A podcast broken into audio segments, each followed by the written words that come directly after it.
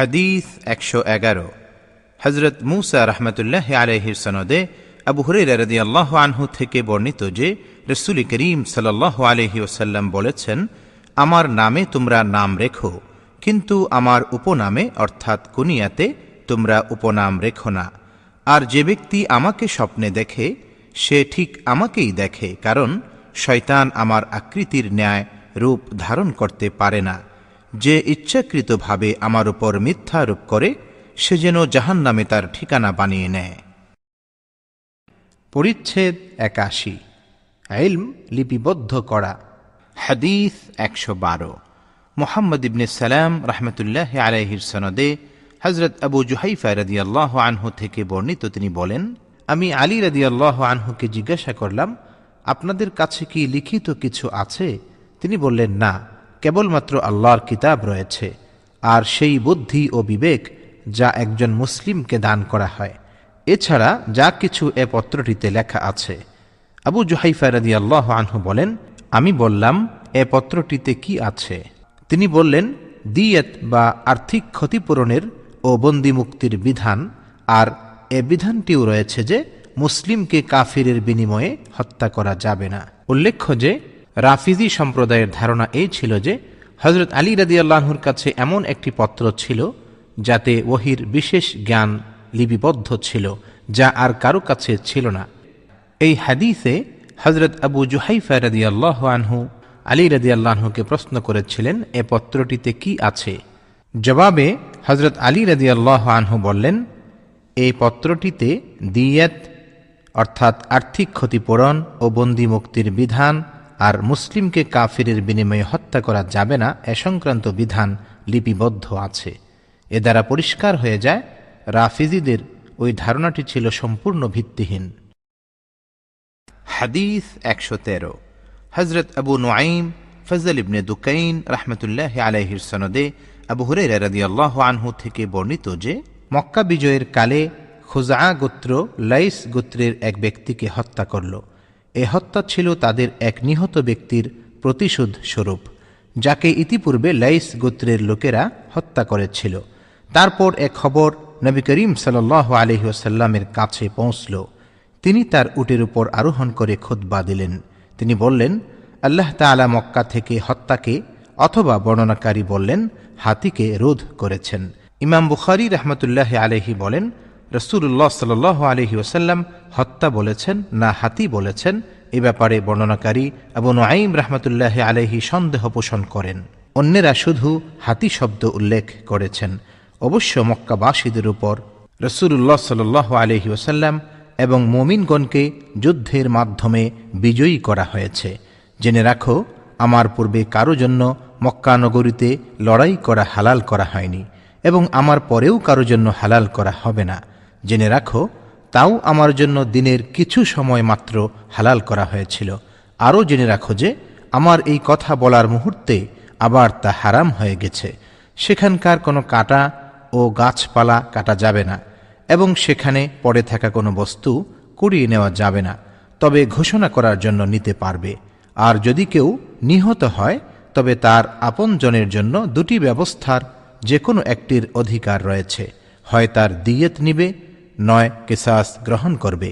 এরপর ইয়ামানবাসী এক ব্যক্তি এসে বলল, ইয়া রসুল আল্লাহ এ কথাগুলো আমাকে লিখে দিন।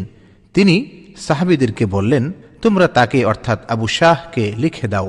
তারপর একজন কোরাইশি, অর্থাৎ আব্বাস রাজি আল্লাহ আনহু বললেন, ইয়া রসুল আল্লাহ গাছপালা কাটার নিষেধাজ্ঞা হতে ইজঘির বাদ রাখুন, কারণ তা আমরা আমাদের ঘরে ও কবরে ব্যবহার করি। নবী করিম সাল আলহিউসাল্লাম তখন বললেন, ইজঘির ছাড়া ইজঘির ছাড়া। উল্লেখ্য যে, ইজঘির হল সমজাতীয় এক প্রকার ঘাস। হাদিস একশো চোদ্দ। হজরত আলী ইবনে আবদুল্লাহ রহমতুল্লাহ আলহির সনদে আবু হুরের রাদিয়াল্লাহ আনহু থেকে বর্ণিত তিনি বলেন, নবী করিম সাল্লাহ আলহি ওসাল্লামের সাহাবিগণের মধ্যে আবদুল্লাহ ইবনে আমর রাদিয়াল্লাহ আনহু ব্যতীত আর কারও কাছে আমার চাইতে বেশি হাদিস নেই, কারণ তিনি লিখে রাখতেন, আর আমি লিখতাম না। মা আমার রহমতুল্লাহ আলাইহি, হাম্মাম রহমতুল্লাহ আলাইহির সূত্রে আবু হুরের রাদিয়াল্লাহ আনহু থেকে অনুরূপ বর্ণনা করেছেন। হাদিস একশো পনেরো। হজরত ইয়াহিয়া ইবনে সুলাইমান রহমতুল্লাহ আলহির সনদে ইবনে আব্বাস রদিয়াল্লাহ আনহুমা থেকে বর্ণিত তিনি বলেন রসুল করিম সাল্লাহ আলহিউসাল্লামের রোগ যখন বেড়ে গেল, তখন তিনি বললেন, আমার কাছে কাগজ কলম নিয়ে এসো, আমি তোমাদের এমন কিছু লিখে দেব যাতে পরবর্তীতে তোমরা আর ভ্রান্ত না হও। অমর রদি আল্লাহ আনহু বললেন, রসুল করিম সাল্লাহ আলহিউসাল্লামের রোগ যন্ত্রণা প্রবল হয়ে গেছে। এমত অবস্থায় কিছু লিখতে বা বলতে গেলে তার কষ্ট হবে। আর আমাদের কাছে তো আল্লাহর কিতাব রয়েছে, যা আমাদের জন্য যথেষ্ট। এতে সাহাবিগণের মধ্যে মতবিরোধ দেখা দিল এবং সুরগোল বেড়ে গেল। তখন রসুল্লাহ সাল আলহি আসাল্লাম বললেন, তোমরা আমার কাছ থেকে উঠে যাও। আমার কাছে ঝগড়া বিবাদ করা উচিত নয়।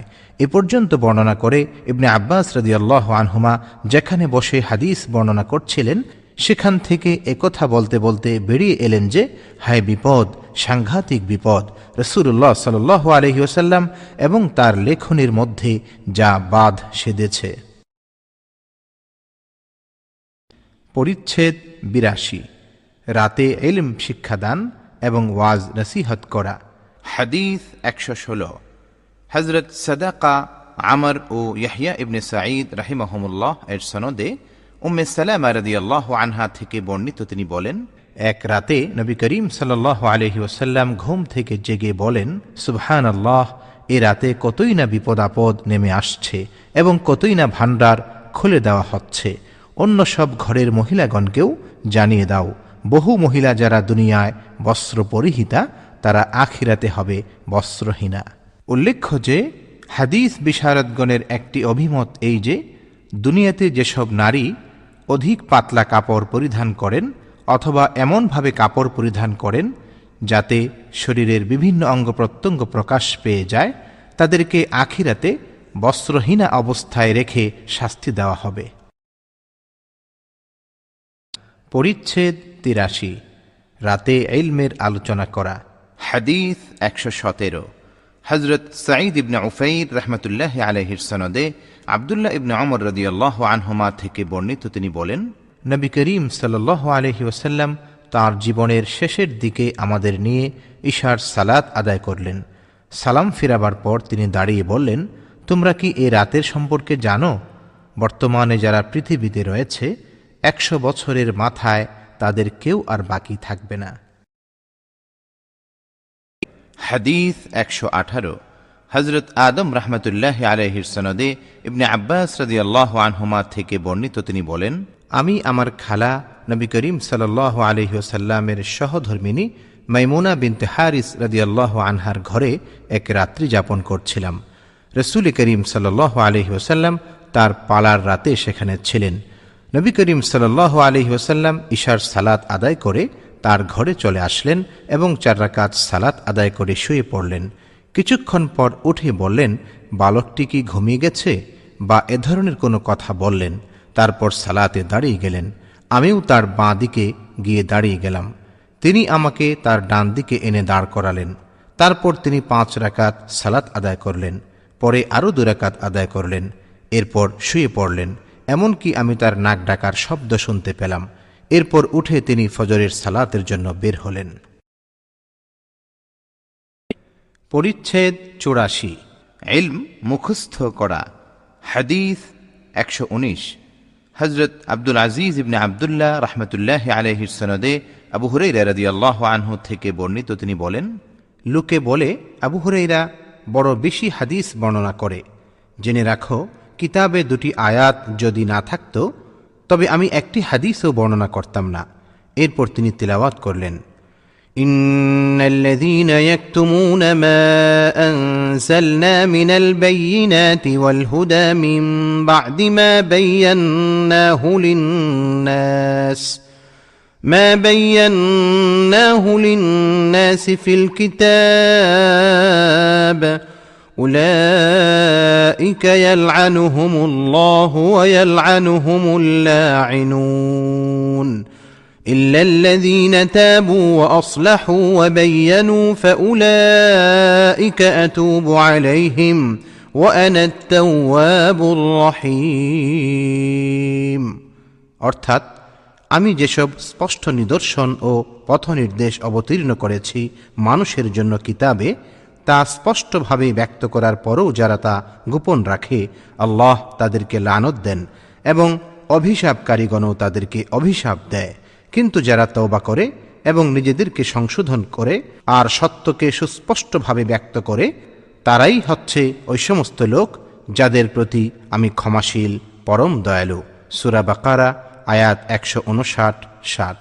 প্রকৃত ঘটনা এই যে, আমার মুহাজির ভাইয়েরা বাজারে বেচাকেনায় এবং আমার আনসার ভাইয়েরা জমাজমির কাজে মশগুল থাকত। আর আবু হুরাইরা খেয়ে না খেয়ে তুষ্ট থেকে রসুল্লাহ সাল্লাহ আলহিহসাল্লামের সঙ্গে লেগে থাকত।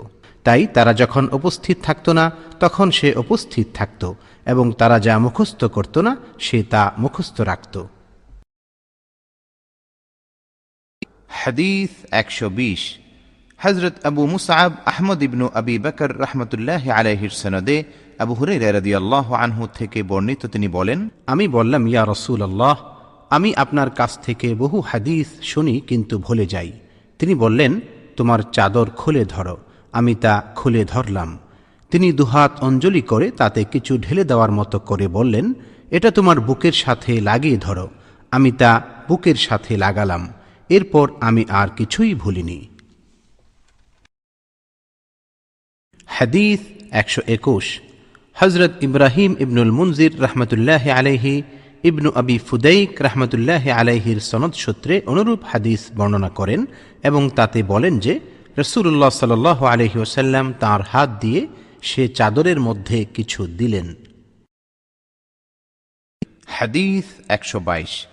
হজরত ইসমাইল রহমতুল্লাহ আলহির সনদে আবু হুরাইরা রাদিয়াল্লাহু আনহু থেকে বর্ণিত তিনি বলেন আমি রসুল্লাহ সাল আলহি ওসাল্লাম থেকে ইলমের দুটি পাত্র মুখস্থ করে রেখেছিলাম। তার একটি পাত্র আমি বিতরণ করে দিয়েছি, আর অপরটি প্রকাশ করলে আমার কণ্ঠনালী কেটে দেওয়া হবে। আবু আবদুল্লাহ বুখারি রহমতুল্লাহ আলহি বলেন, হাদিসে উল্লেখিত বোলউম শব্দের অর্থ খাদ্যনালী। পরিচ্ছেদ পঁচাশি। আলিমদের কথা শোনার জন্য লোকদের চুপ করানো। হাদিস একশো তেইশ।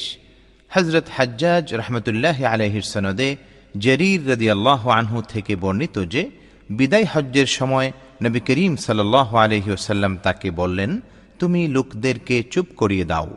তারপর তিনি বললেন, আমার পরে তোমরা কাফিরের মতো হয়ে যেও না যে, একে অপরের গর্দান কাটবে। পরিচ্ছেদ ছিয়াশি। আলিমের জন্য মুস্তাহাব এই যে, তাকে যখন প্রশ্ন করা হয়, সবচাইতে জ্ঞানী কে? তখন তিনি ইহা আল্লাহর উপর ন্যস্ত করবেন। হাদিস একশো চব্বিশ। হজরত আবদুল্লাহ ইবনে মোহাম্মদ আল মুসনদি রহমতুল্লাহ আলহির সনদে সাঈদ ইবনু জুবাইর রদিয়াল্লাহ আনহু থেকে বর্ণিত তিনি বলেন আমি ইবনে আব্বাস রাদিয়াল্লাহ আনহুমাকে বললাম নৌফ আল বাকালি দাবি করে যে মুসা আলহিসাল্লাম যিনি খাজির আলহিসাল্লামের সাক্ষাৎ লাভ করেছিলেন তিনি বনে ইসরায়েলের মুসা নন বরং তিনি অন্য এক মুসা। একথা শুনে তিনি বললেন আল্লাহর দুশ্মন মিথ্যা বলেছে। উবাই ইবনে কাব রদি রদিয়াল্লাহ আনহু রসুল করিম সাল্লাহ আলহি ওসাল্লাম থেকে আমাদের কাছে বর্ণনা করেছেন যে তিনি ইরশাদ করেন মুসা আলহিসাল্লাম একবার বনি ইসরায়েলিদের মধ্যে বক্তৃতা দিতে দাঁড়ালেন। তখন তাকে জিজ্ঞাসা করা হলো সবচাইতে জ্ঞানী কে? তিনি বললেন আমি সবচাইতে জ্ঞানী। মহান আল্লাহ তাকে সতর্ক করে দিলেন। কেননা তিনি এলমকে আল্লাহর প্রতি ন্যস্ত করেননি। তারপর আল্লাহ তার নিকট এই ওয়াহি পাঠালেন, দুই সমুদ্রের সঙ্গমস্থলে আমার বান্দাদের মধ্যে এমন বান্দা রয়েছে যে তোমার চাইতে বেশি জ্ঞানী। তিনি বললেন ইয়ারাব কীভাবে তার সাক্ষাৎ পাওয়া যাবে? তখন তাকে বলা হলো, থলের মধ্যে একটি মাছ নিয়ে নাও। এরপর যেখানে সেটি হারিয়ে ফেলবে, সেখানেই তাকে পাবে। তারপর তিনি রওয়ানা হলেন এবং ইউশা ইবনে নুন নামক তার একজন খাদিমও তার সাথে চলল। তারা থলের মধ্যে একটি মাছ নিলেন। চলার পথে তারা একটি বৃহৎ পাথরের কাছে এসে সেখানে মাথা রেখে শুয়ে পড়লেন। তারপর মাছটি জীবিত হয়ে থলে থেকে বেরিয়ে গেল এবং সুরঙ্গের মতো পথ করে সমুদ্রে চলে গেল। এই ব্যাপারটি মুসা আলিহিসাল্লাম এবং তার খাদিমের জন্য ছিল আশ্চর্যের বিষয়।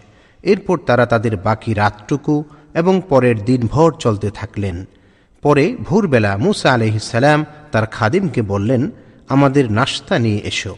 আমরা আমাদের এ সফরে ক্লান্ত হয়ে পড়েছি। আর মুসা আলহিসাল্লামকে যে স্থানের নির্দেশ দেওয়া হয়েছিল, সে স্থান অতিক্রম করার পূর্বে তিনি ক্লান্তি অনুভব করেননি। তারপর তার খাদিম তাকে বলল, আপনি কি লক্ষ্য করেছেন? আমরা যখন পাথরের পাশে বিশ্রাম করছিলাম, তখন আমি মাছের কথা ভুলে গিয়েছি। মুসা আলহিসাল্লাম বললেন আমরা তো সেই স্থানটি খুঁজছিলাম। তারপর তারা তাদের পদচিহ্ন ধরে ফিরে চললেন। তারা সেই পাথরের কাছে পৌঁছে কাপড়ে আবৃত বর্ণনাকারী বলেন, কাপড় মুড়ি দেওয়া এক ব্যক্তিকে দেখতে পেলেন। মুসা আলহিসাল্লাম তাকে সালাম দিলেন। তখন খাজির আলহিসাল্লাম বললেন এদেশে সালাম কোথা থেকে এলো? তিনি বললেন, আমি মুসা। খাজির আলহিসাল্লাম জিজ্ঞাসা করলেন, বনি ইসরায়েলের মুসা? তিনি বললেন হ্যাঁ মুসা আলহিসাল্লাম তখন বললেন, আমি কি আপনাকে অনুসরণ করতে পারি এ শর্তে যে সত্য পথের যে জ্ঞান আপনাকে দান করা হয়েছে, তা থেকে আমাকে শিক্ষা দিবেন? খাজির আলহিসাল্লাম বললেন, তুমি কিছুতেই আমার সঙ্গে ধৈর্য ধারণ করতে পারবে না। হে মুসা, আল্লাহর ইলমের মধ্যে আমি এমন এক এলিম নিয়ে আছি, যা তিনি আমাকেই শিক্ষা দিয়েছেন, যা তুমি জানো না। আর তুমি এমন এলমের অধিকারী যা আল্লাহ তোমাকেই শিক্ষা দিয়েছেন, তা আমি জানি না। মুসা আলহিসাল্লাম বললেন, আল্লাহ চাইলে আপনি আমাকে ধৈর্যশীল পাবেন এবং আমি আপনার আদেশ অমান্য করব না। তারপর তারা দুজন সমুদ্র তীর দিয়ে চলতে লাগলেন। তাদের কোনো নৌকা ছিল না। ইতিমধ্যে তাদের কাছ দিয়ে একটি নৌকা যাচ্ছিল। তারা নৌকাওয়ালাদের সঙ্গে তাদের আরোহণ করিয়ে নেওয়ার কথা বললেন। তারা খাজির আলিহিসাল্লামকে চিনতে পারল এবং ভাড়া ব্যতিরেকে তাদের নৌকায় তুলে নিল। তখন একটি চড়ুই পাখি এসে নৌকার এক প্রান্তে বসে দুই একবার সমুদ্রে তার ঠোঁট মারল। খাজির আলিহিসাল্লাম বললেন, হে মূসা, আমার এলম এবং তোমার এলম সব মিলেও আল্লাহর এলিম থেকে, সমুদ্র থেকে চড়ুই পাখির ঠোঁটে যতটুকু পানি এসেছে, ততটুকু পরিমাণও কমাতে পারবে না। এরপর খাজির আলহিসাল্লাম নৌকার তক্তাগুলির মধ্য থেকে একটি খুলে ফেললেন। মুসা আলহিসাল্লাম বললেন, এরা আমাদের ভাড়া ছাড়া আরোহণ করিয়েছে আর আপনি আরোহীদের ডুবিয়ে দেওয়ার জন্য নৌকায় ফাটল সৃষ্টি করলেন। খাজির আলহিসাল্লাম বললেন, আমি কি বলিনি যে তুমি আমার সঙ্গে কিছুতেই ধৈর্য ধারণ করতে পারবে না? মুসা আলহিসাল্লাম বললেন, আমার ভুলের জন্য আমাকে অপরাধী করবেন না এবং আমার ব্যাপারে অধিক কঠোরতা অবলম্বন করবেন না। বর্ণনাকারী বলেন ইহা মুসা আলহিসাল্লামের প্রথমবারের ভুল। তারপর তারা উভয়ে নৌকা থেকে নেমে চলতে লাগলেন। পথে একটি বালক অন্যান্য বালকের সাথে খেলছিল। খাজির আলহিসাল্লাম তার মাথার উপর দিক দিয়ে ধরলেন এবং হাত দিয়ে তার মাথা ছিন্ন করে ফেললেন। মুসা আলহিসাল্লাম বললেন, আপনি কি একটি নিষ্পাপ জীবন নাশ করলেন? কোনো হত্যার অপরাধ ছাড়াই? খাজির আলহিসাল্লাম তখন বললেন আমি কি তোমাকে বলিনি যে তুমি আমার সঙ্গে কখনো ধৈর্য ধরতে পারবে না? ইবনে ওয়াইনা রহমতুল্লাহ আলহি বলেন, এটা ছিল পূর্বের চেয়ে বেশি জোরালো। তারপর আবারও চলতে লাগলেন। চলতে চলতে তারা এক গ্রামের অধিবাসীদের কাছে পৌঁছে তাদের কাছে খাবার চাইলেন, কিন্তু তারা তাদের মেহমানদারি করতে অস্বীকার করল। তারপর সেখানে তারা এক পতনোন্মুখ প্রাচীর দেখতে পেলেন। খাজির আলহিসাল্লাম তার হাত দিয়ে সেটি খাড়া করে দিলেন।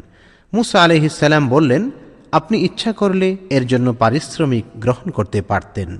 তিনি বললেন, এখানেই তোমার আর আমার মধ্যে সম্পর্কের অবসান। রসুল করিম সাল আলহিউসাল্লাম বলেন, আল্লাহ তালা মুসার উপর রহম করুন।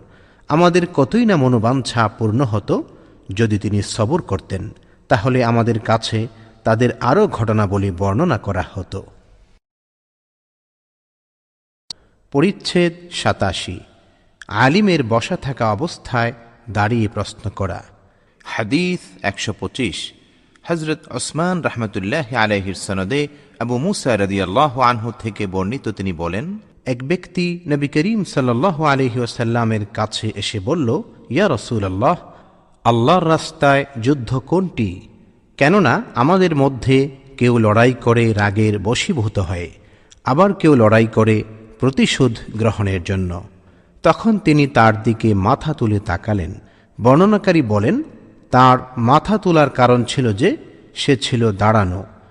এরপর রসুল করিম সাল আলহি ওসাল্লাম বললেন, আল্লাহর দিনকে বিজয়ী করার জন্য যে যুদ্ধ করে, প্রকৃতপক্ষে সেই আল্লাহর রাস্তায় যুদ্ধ করে। পরিচ্ছেদ আটাশি। কঙ্কর মারার সময় কোনো মাস আলা জিজ্ঞাসা করা। হাদিস একশো ছাব্বিশ। হজরত আবদুল্লাহ ইবনে আমর রদিয়াল্লাহ আনহু থেকে বর্ণিত, তিনি বলেন, হাদিস একশো ছাব্বিশ।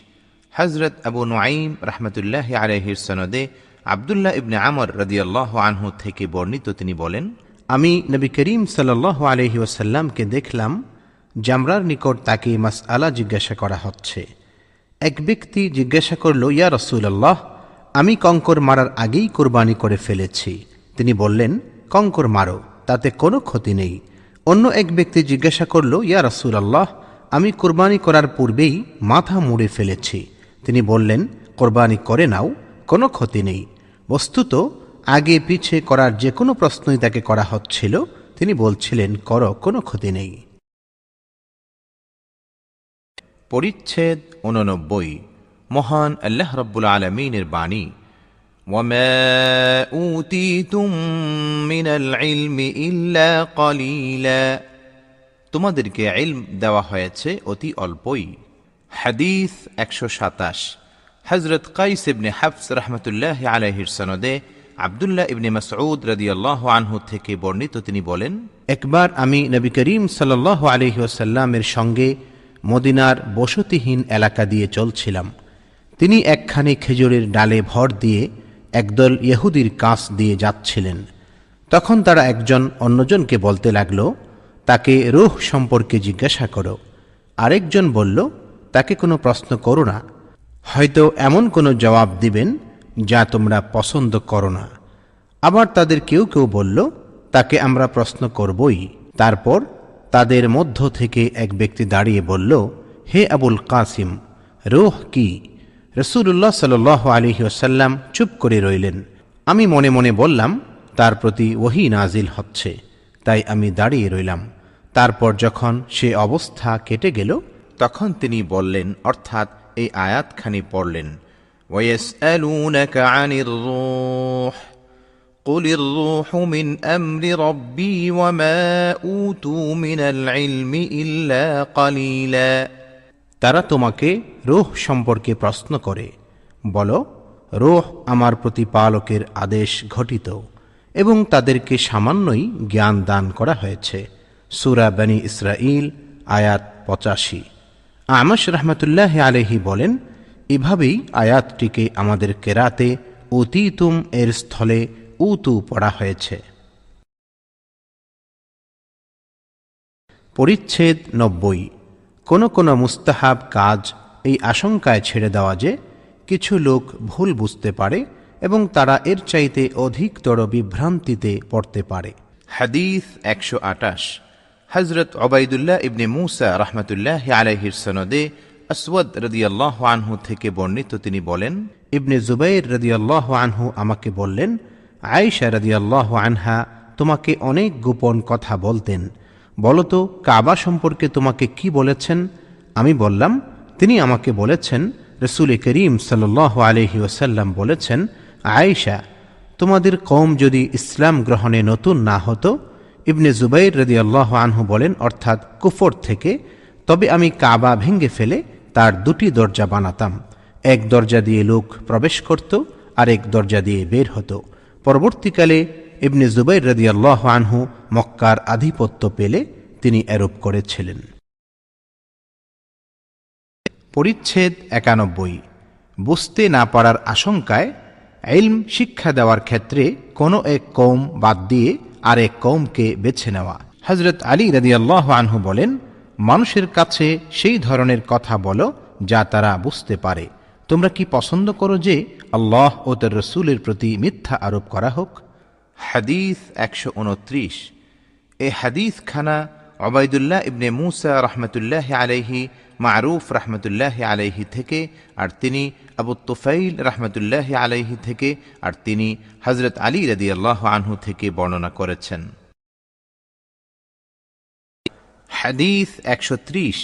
হজরত ইসহাক ইবনে ইব্রাহিম রাহমাতুল্লাহ আলাইহির সনদে আনাস ইবনে মালিক আল্লাহ আনহু থেকে বর্ণিত যে একবার মুআজ রাদিয়াল্লাহু আনহু রসুল করিম সাল্লাল্লাহু আলাইহি ওয়াসাল্লামের পেছনে সওয়ারিতে উপবিষ্ট ছিলেন।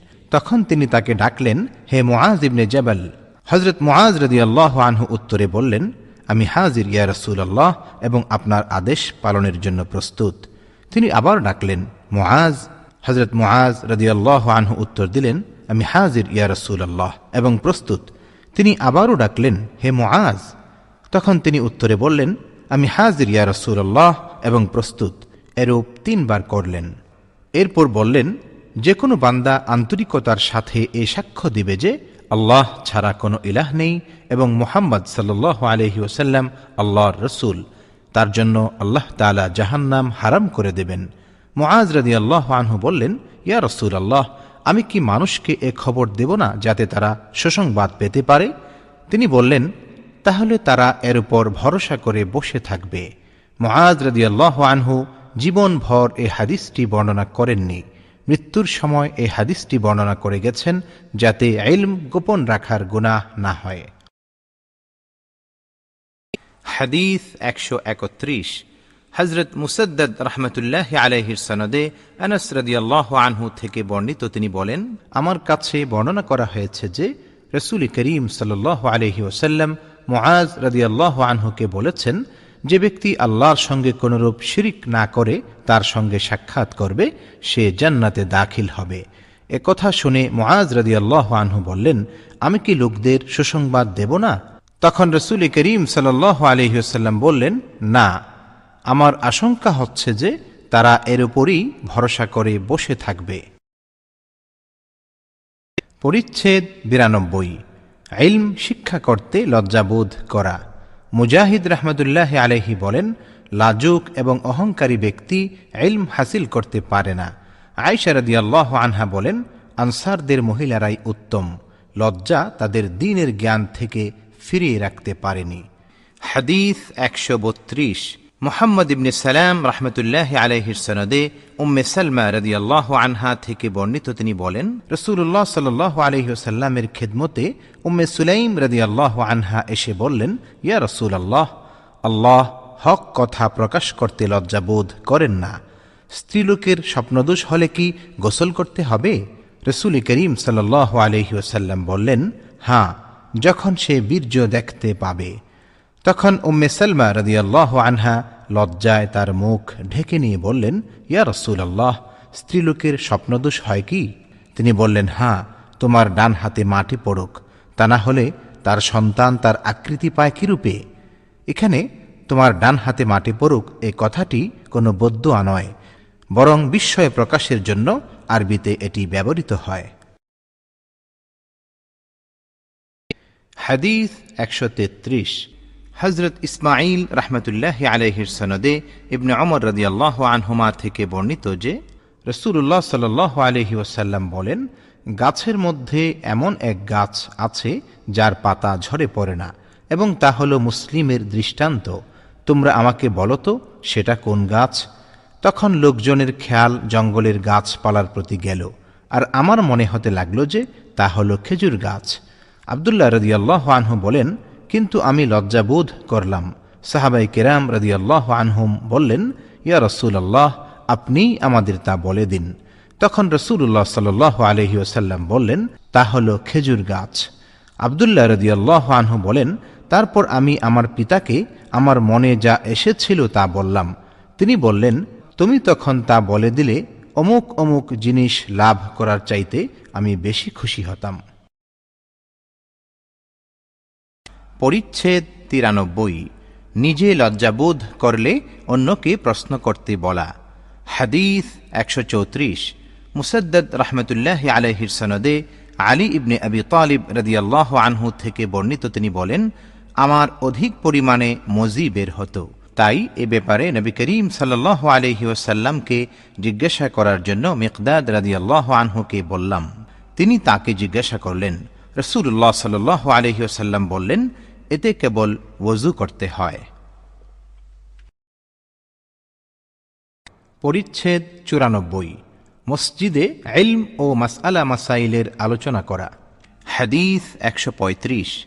হজরত কুতাইবা ইবনে সাঈদ রহমতুল্লাহ আলহির সনদে আবদুল্লাহ ইবনে অমর রদিয়াল্লাহ আনহুমা থেকে বর্ণিত যে, এক ব্যক্তি মসজিদে দাঁড়িয়ে বলল, ইয়া রসুল আল্লাহ আপনি আমাদের কোথা থেকে এহরাম বাঁধার নির্দেশ দেন? রসুল্লাহ সাল আলহি ওসাল্লাম বললেন, মদিনাবাসী এহরাম বাঁধবে, জুলহলাইফা থেকে, সিরিয়াবাসী এহরাম বাঁধবে, জহফা থেকে এবং নজদবাসী এহরাম বাঁধবে কার্ন থেকে। ইবনে অমর রদিয়াল্লাহ আনহুমা বলেন, অন্যেরা বলেন যে রসুল্লাহ সাল্লাহ আলহি ওসাল্লাম এও বলেছেন, এবং ইয়ামানবাসী এহরাম বাঁধবে ইয়ালামলাম থেকে। ইবনে অমর রদিয়াল্লাহ আনহুমা বলেছেন, এ কথাটি আমি রসুল্লাহ সাল আলহি ওসাল্লাম থেকে বুঝে নিতে পারিনি। পরিচ্ছেদ পঁচানব্বই। প্রশ্নকারীর প্রশ্নের চাইতে বেশি উত্তর দেওয়া। হাদিস একশো ছত্রিশ।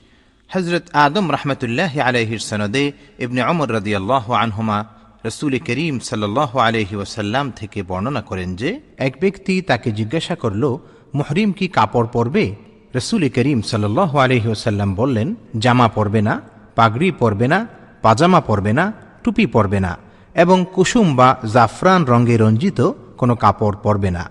জুতা না থাকলে চামড়ার মোজা পরতে পারে, তবে এমনভাবে কেটে ফেলতে হবে যাতে মোজা দুটি পায়ের গিরার নিচে থাকে। উল্লেখ্য যে, মুহরিম বলতে, যিনি হজ বা উমরার নিয়তে এহরাম বেঁধেছেন, সাধারণত তাকে সেলাইবিহীন কাপড় পরতে হয়।